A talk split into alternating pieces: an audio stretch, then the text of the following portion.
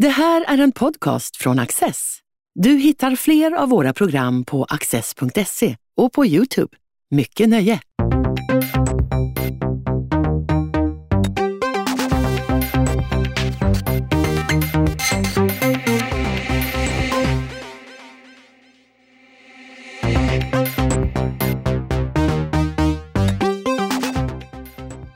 Svante Nordin är idéhistoriker och professor emeritus. I sin senaste bok Tanke och dröm, Svensk idéhistoria från 1900 beskriver han ett århundrade av debatter och konflikter i svensk offentlighet. Från Strindbergfejden till 1990-talets diskussioner om globalisering.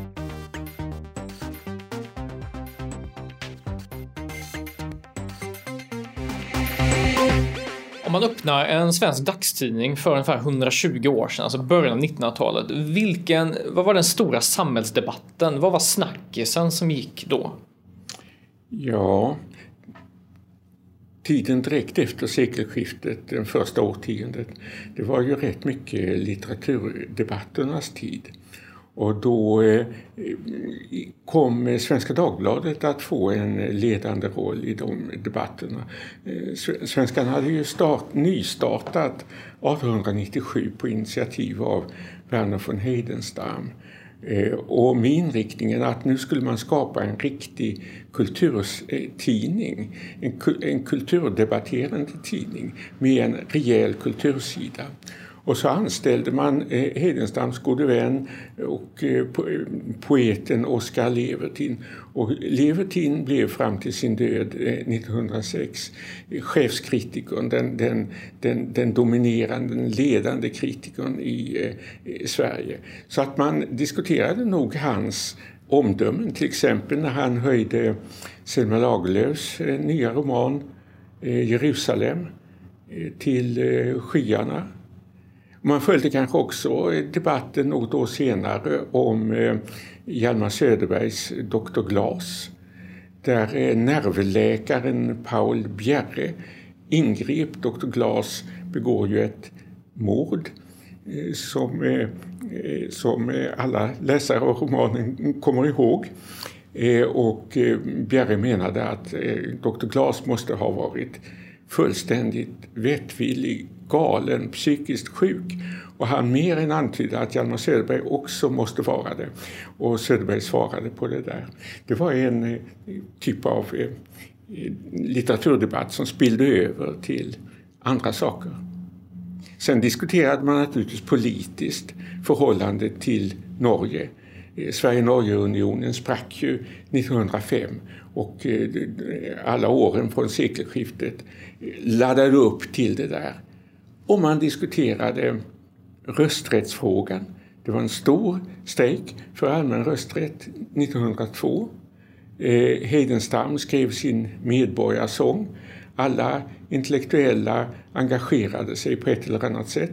Dessutom pågick det en agitation för kvinnlig eh, rösträtt. Svenska eh, suffragetter med Elin Wägner och eh, andra. Man hade ordnade stora internationella rösträttskonferenser. Och sen så pågår det ju också en debatt om eh, nationalromantik, eh, fosterlandskärlek, hur man ska förhålla sig till det. Där det finns lite olika inriktningar. Där, där Heidenstam bland annat tar en position. Kan du berätta lite om, om de diskussionerna? Ja, eh, man talar ju ofta om en storsvenskhet, en, en stark nationalism som präglar eh, nästan allt som sägs och skrivs. Heidenstam fick ju en ledande roll i detta genom Karolinerna, det stora eh, nationaleposet och genom sin diktcykel Ett folk. Jag sa att han, han gick in för allmän eh, rösträtt och det, tanken med det var mycket nationell, att, att hela folket eh, det är skam, det är fläck på Sveriges baner att medborgarrätt heter pengar. Mm. Man, man, man, måste, eh, man måste ha med alla under de fladdrande svenska fanorna, menade Hedenstam. Så det var en kombination av det folkliga och det nationella. Mm. Det var ju också en tid när landskapen spelade en oerhört stor roll. Att Sverige var summan av dess landskap. Eh, Värmland med eh, Selma Lagerlöf och Gustaf Fröding. Dalarna med Erik Axel Karlfeldt. Eh, Skåne strax dessförinnan åtminstone med Victoria Benediktsson och Ola Hansson och så vidare och så vidare. Så, så, att det var, en, det var en nationalism som var, var väldigt förankrad i, i det folkliga. Tänk på Selma Lagerlöfs Nils Holgersson för mm. alla Sveriges skolbarn. Det, det handlar om Sveriges eh, karta. Det går landskap, han flyger landskap för landskap på, på den där mm. gåsen. Och eh, i, i, i, varje landskap så, så är det en karaktäristisk, landskapskaraktäristisk eh, anekdot eller äventyr av något, eh, eh något slag. Så nationalism var för alla, män, kvinnor och barn. Eh, och det, det var, vi skulle skapa en känsla av gemenskap, samhörighet och eh, överskrida alla sorters klassgränser liksom gränserna mellan landsbygd och stad. Så, så var tanken eller förhoppningen. Och sen, men sen fanns det också en, en diskussion på rätt hög nivå mellan profiler i offentligheten. Jag tänkte på, på Bengt Lindfors och tidigare nämnde Oskar Levertin. Att där fanns en sorts, en sorts fejd där Lindfors menade att, att Levertin inte kan förstå den svenska som svenskheten på grund av Levertins judiska bakgrund. Kan du berätta lite om den? Eh, ja, det där är en, den fejden kring Levertin. Han dog 1906, att fejden äger rum efter hans död. Men den är en underavdelning till den stora Strindbergsfejden mm. som Strindberg sätter igång. Och eh, så, som handlar mycket om Strindberg kontra 90-talet, Strindberg kontra Heidenstam. Eh, Strindberg säger i stort sett eh, jag är den store författaren, mm. inte den där eh, eh, pekoralisten Eh, Heidenstam. Eh, och så lägger han in en, en sorts eh, röd politisk chargering i det som gör att han får med sig socialdemokratin och Branting och sådär. Men det, i grund och botten så handlar Strindbergsfejden om Strindberg och Strindberg kontra Hedenström. Vem är mm. bäst helt enkelt? Vem ska ha kungakronan mm. i den svenska diktens rike? Men som en underavdelning till denna stora fejd, så, som väl är den mest omfattande litteraturdebatt som någonsin har förts i Sverige, så fördes det liksom andra på lite eh, subsidiära valplatser och en sån handlar om att Bengt Lidfors, han är socialdemokrat, han är botanist. Han är docent, så småningom professor i botanik i Lund. En, en mycket en radikal och provocerande man. Han är också en brinnande antisemit. Eh, mm, han eh, hämtar mycket av sina antisemitiska idéer ifrån, eh, ifrån eh, Tyskland. En del via Ola Hansson som också är en stark antisemit. Och den, den tanke som, eh, som Lidfors driver eh, då, det är att Levertin som har varit den dominerande kritikern kan inte begripa svensk dikt. Han begriper inte Strindberg, han begriper inte Fröding, han begriper inte Ola Hansson. Och varför? Därför att en jude måste se det svenska med främmande ögon. Och sen kommer Fredrik Böök som är den eh, litteraturkritiker som efterträder Levertin på, på Svenska Dagbladet. Böök kommer att försvara mm. Levertin och det blir en, en fejd. Det där påminner kanske lite grann om att eh, i våra dagar är ju antisemitism någonting fullständigt omöjligt. Ingen person med, med självaktning eller allra minst en socialdemokrat som skriver kulturartiklar mm. i den ledande socialdemokrat kan gå ut och vara öppet antisemitisk. Men före 1933 det är Hitler som ger antisemitismen ett dåligt namn, skulle man kunna säga. Tidigare så hade det, det, det, det inte varit eh, lika eh, stämplat. Det hade varit möjligt att, eh, att förfäkta den sortens mm. uppfattning. Om vi går vidare sen, för sen, sen inträffar eh, första världskriget som på något sätt gör ett, liksom ett avbrott i stort sett all idédebatt och idéhistoria. Att det, det finns en mycket ett, ett före och efter. Absolut. Och mellankrigstiden antar en, en helt nya debatter. Det sker ett generationsskifte och så. Hur, hur ska du karaktärisera mellankrigstiden? Ja, 1914 är ju ett, ett avbrott och man kan säga att då handlar debatten väldigt mycket om eh, för och emot eh, England, Frankrike, USA eller eh, Tyskland, Österrike. Så det blir liksom engelskvänner kontra eh, tyskvänner och franskvänner kontra tyskvänner och i, och i den stilen. Och en debatt också om den svenska neutraliteten mm. och hur den ska utformas. Och det, det, är ju nu som själva idén om neutraliteten kommer att införlivas med svensk självidentitet på ett sätt som det inte hade efter kriget, då blir det ju, när det tar slut 1918-1919, ja då är det ju återigen en ny situation. Och där, är, som jag ser det, så ligger den stora skiljelinjen i eh, eh mellankrigstidens svenska idédebatt kring 1930. 20-talet karaktäriseras ibland som idyllernas tid. Eh, Viktor Svanberg, en litteraturkritiker, kritiserar diktarna. Och eh, eh, det är då Birger Sjöberg, det är Karlfeldt, det är andra som skriver idyller. De skriver om småstaden, de skriver om landsbygden på ett och den här idyllen kan man säga, det var ett försök att återvända till normaliteten precis som vi säger nu efter coronakrisen, att man ska återvända till normaliteten, så var det ju ännu viktigare efter ett världskrig. Mm. Att försöka ta upp tråden där man hade tappat den och att återvända till den. Till att leva fredligt, stillsamt, civilt. Och det var det som, som den här litteraturen ville skildra och, och poängtera. Men radikala kritiker, framförallt till vänster, de, de tyckte att det där var fegt att man, att man inte tog tag i, i de stora problem som fanns i samhället och eh, det var en sorts förljugenhet i denna eh, idylldiktning eh, och idyllisering. Tyckte exempelvis Viktor Svanberg, också, eh, också Sven Stolpe hade samma argumentering mot idylldiktarna och idyllkritikerna.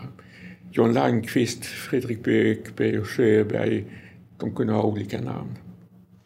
Och sen, sen inträffar ju andra världskriget som i sin tur aktualiserar neutralitetsfrågan. Eh, och, och även på något sätt gör, för under början av 1900-talet så är ju väldigt många debatter och impulser som kommer från kontinenten kommer ju från Tyskland.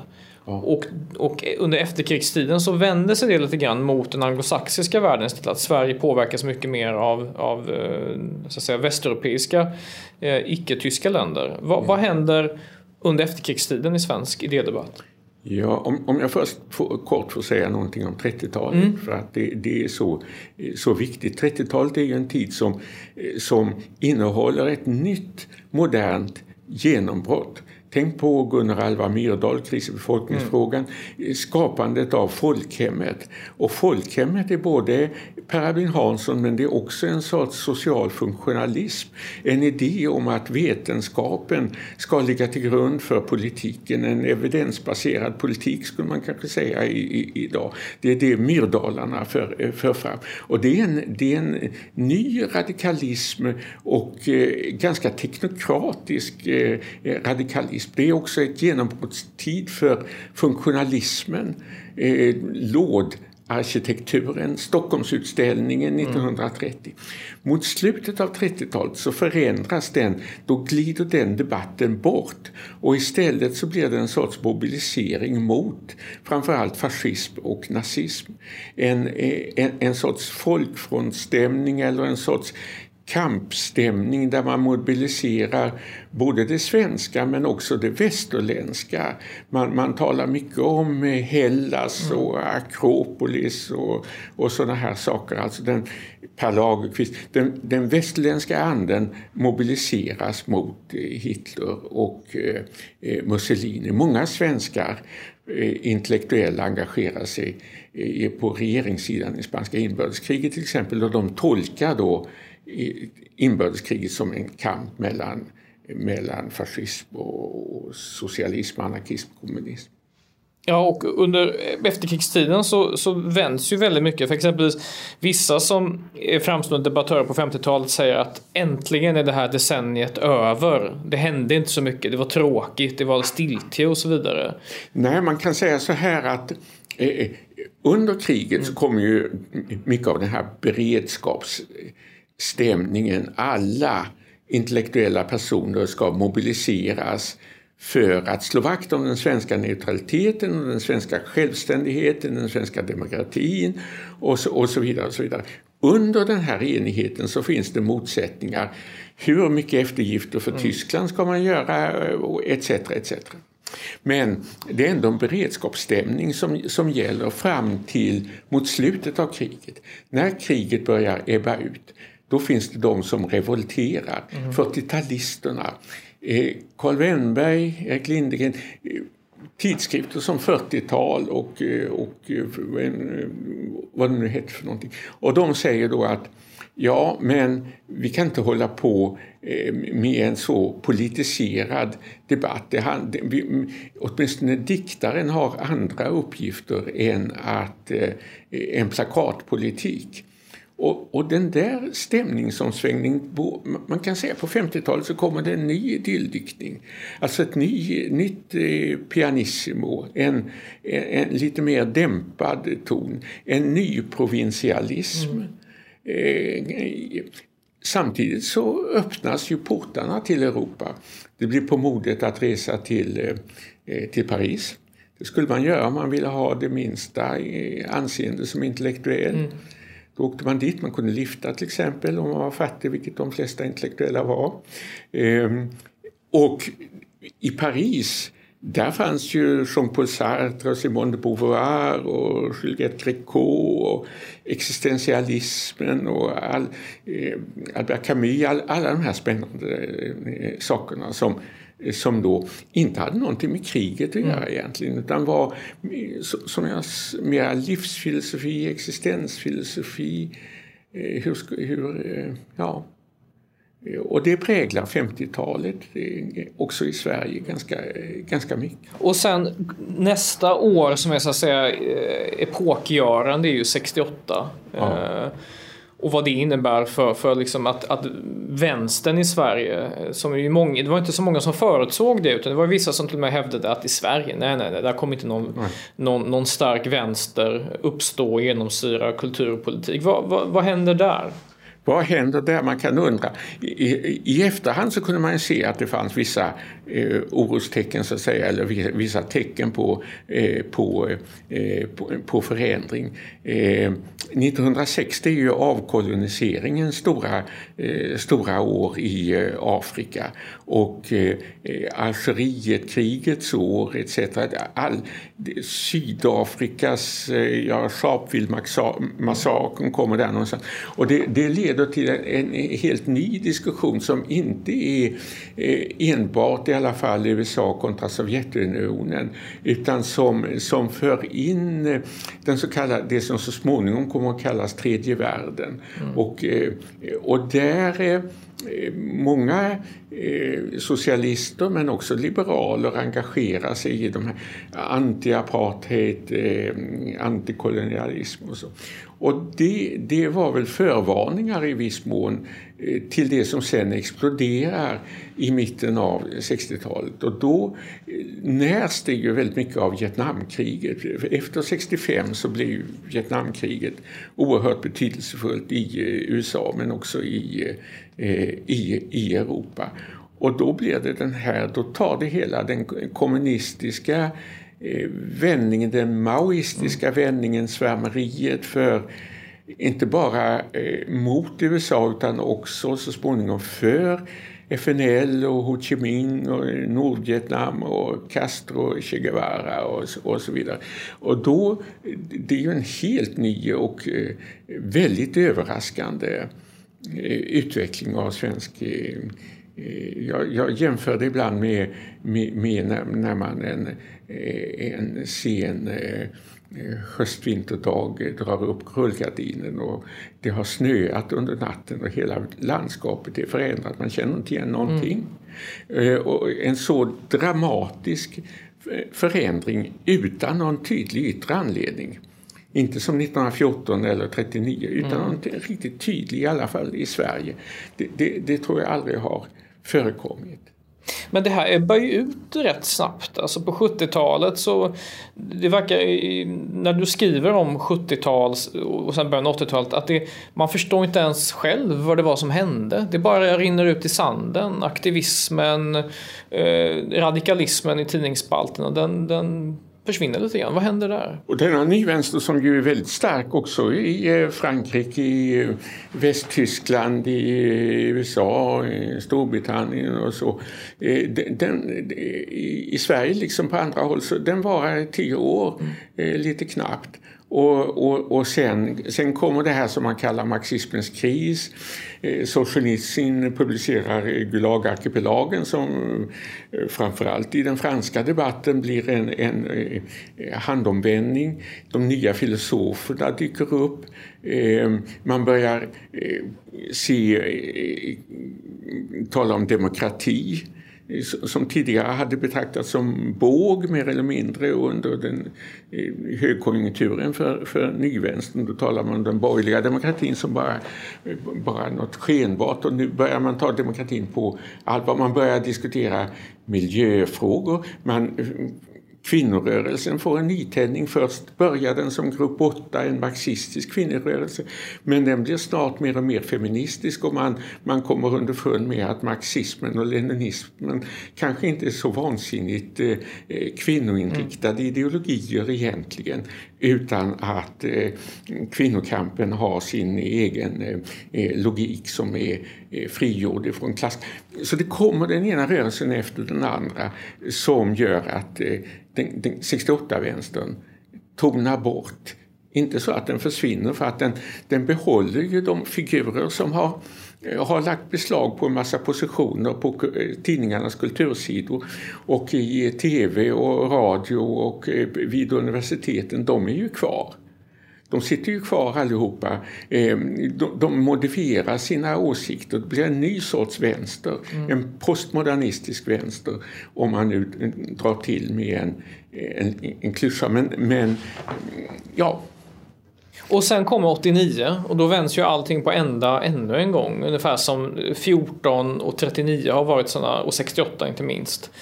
Men med östblockets fall eh, och Sovjets fall då, då får svensk debatt också en helt ny skepnad. Vad, vad händer då? 90-talet och framåt? Ja, um det ska man ju säga att nyliberalismen dyker upp mm. redan under 80-talet och eh, utmanar vänstern. Och då figurerar ju Timbro och Ratio men, men, men också på Svenska Dagbladet först en, en livlig, eh, på Mats Gellerfeldts tid, kulturdebatt om mediavänstern. Så att vänstern utmanas av kan vara Sven Delblanc eller Lars Gustafsson eller, eller Jan Myrdal till och med som, som liksom eh, sacka sackar sig fram eh, lite, lite eh, mellan olika positioner. Efter kommunismens fall då, så, så uppstår det i hela världen, men också i Sverige, en sorts eh, liberal triumfalism. Man, man, man, anför ju ofta Fukuyamas bok om, om historiens slut som är debatterades av alla och översatts till svenska och så. Och somliga tar avstånd ifrån det där och säger att det är eh, nyliberalismen. Väldigt många eh, säger nej, men, men, men, det är ändå det är en helt ny eh, situation, en världspolitisk situation. Kalla kriget är slut, Sovjetunionen har gått under, USA, eh, eh Västeuropa triumferar, Nato utvidgas, EU utvidgas och det blir eh, en nytändning för den liberala eh, demokratin. Och under en, eh, en euforisk period så, så tror man på något vis att det känns som om det var historiens slut. Mm. Men sen så återvänder historien på många sätt för att i Sverige så får vi efter det på 2000-talet debatter om nation, värderingar, svenskhet. De verkar återvända. Alltså det som egentligen i viss mån diskuterades för hundra år sedan fast under lite annan skepnad. Då var det fosterlands, hur man skulle förhålla sig till nationen och vad var liksom den, det rätta sättet att vara liksom, att, att förena nationen när man inte hade rösträtt än. Men på 2000-talet så får vi en helt annan debatt som kommer från ingenstans. Med den här eh, eh, eh den liberala segern så att säga så, så till den anknöts några andra ideologier. En, en sån var ju idén om mångkulturalism, att Sverige skulle inte vara svenskt mm. i första hand utan mångkulturellt. Och det fanns ju motsvarande tankar i näst, nästan alla andra eh, västländer. Och sen den, den därmed förknippade idén om globalisering. Att här är det inte nationen, mm. här, eh, gränserna är obsoleta, de, de kan man glömma. Mm. Eh, Eh, vi som har varit igenom coronakrisen vet att eh, man glömde gränserna lite väl hastigt. Men, men man försökte göra det. Och det var också en del av en euforisk stämning. Det skulle vara underbart om man kunde glömma alla gränser men, men de kom tillbaka på något vis. Det kom flyktingkriser, det kom det, kom det ena efter det andra. Som, som, och och då, då uppstod det också en ny, en ny känsla av att eh, ja, men demokratin måste ändå på något vis bygga på det nationella. Demokrati ska ju vara folkstyre och vad är det för ett folk som ska, ska gälla? Är det inte det svenska folket? Och det, det lite som Per Albin hade sagt, kommer tillbaka, ja. Så, så det, det, det, kan man väl säga och det blir en debatt kring detta, en polarisering, mm. en stark motsättning kring, kring det här. Din, din bok slutar ju någonstans med det, det som är diskussionen om mångkulturalism och invandring och så vidare. Men vad 2020-talet, om du får titta lite fram i tiden, vad, vad tror du är, vad blir den stora idédebatten i svensk offentlighet? Ehm, jag, vet inte, jag är historiker, jag eh, skriver om det förflutna. Jag, jag vågar inte ha mm. någon eh, riktigt bestämd eh, uppfattning. Man kan väl säga att alla de här sakerna som nu debatteras, de är inte slutdebatterade. Mm. Du, du har ju en, ett storpolitiskt skeende är ju alltså det här postamerikanska eran. Mm. Un, under en, en, tid eh, så, så, är ju Reagan, Bush, Clinton, Bush så, så, så är ju USA den enda supermakten. Idag har du utmaningen från Kina, i viss mån utmaningen från, eh, från Ryssland, i no, någon mån utmaningen från den muslimska världen. Och det gör att den här globaliseringen eh, som, som liksom förstods lite grann som att hela världen skulle, skulle på, på ett enkelt sätt amerikaniseras. Det gäller ju inte längre. Ingen, ingen kan riktigt tro, eh, tro det. Och då, då uppstår ju en ny diskussion om västlandets identitet. Är, är västlandets identitet mänskliga rättigheter? Mm. Ja, men hur kan en så abstrakt och allmängiltig princip bara samtidigt vara just västerlandets identitet? Det är självmotsägande på något mm. vis. Och mm, ändå så reses den här frågan. Vi, vi måste på något vis ge ett, ett svar på eh, vad är, vi, vad är västerlandet för mm. någonting och vad, vad, tänker vi vara? Och det, det tror jag kommer att dis diskuteras tio år till, minst. Tack så mycket Svante Nordin.